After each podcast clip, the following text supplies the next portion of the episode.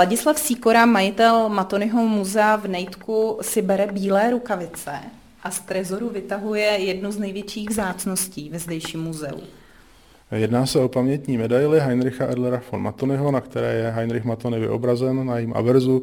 Na jejím reverzu je potom R pro děny von Matony a text připomínající 40. výročí založení Matonyho společnosti. Jak se taková vzácnost do muzea dostala?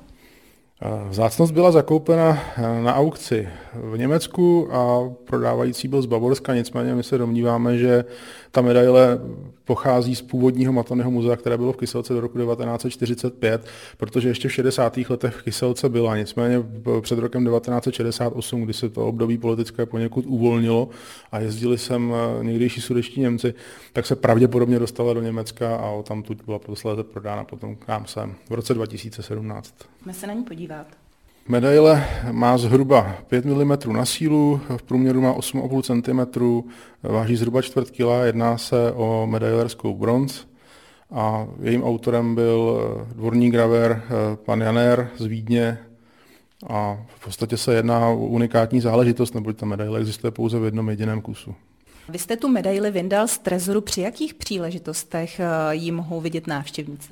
Medaile se vystavuje pouze při zvláštních příležitostech. Jedná se o výroční výstavy, které jsou vázané buď na výročí Heinricha Matonyho, jeho narození, jeho úmrtí, a nebo potom při různých příležitostech, jako jsou státní svátky. V Trezoru máte i další vzácnosti. Jedná se o podrobné kroniky společnosti Heinrich Matony, které jsou dvoudílné. Jedná se o strojopis, který psal Matonyho syn Leo a jedná se o takovou, řekl bych, velkou zajímavost, protože ty kroniky v podstatě do dnešních dnů nikdo nečetl, nikdo je nezná. My z nich eh, čerpáme informace, které potom využíváme v naší muzejní expozici a jsou velmi bohaté a velmi podrobné. Kdy je možné vaše muzeum navštívit? Muzeum je možné navštívit kdykoliv po předchozím objednání a předchozí domluvě.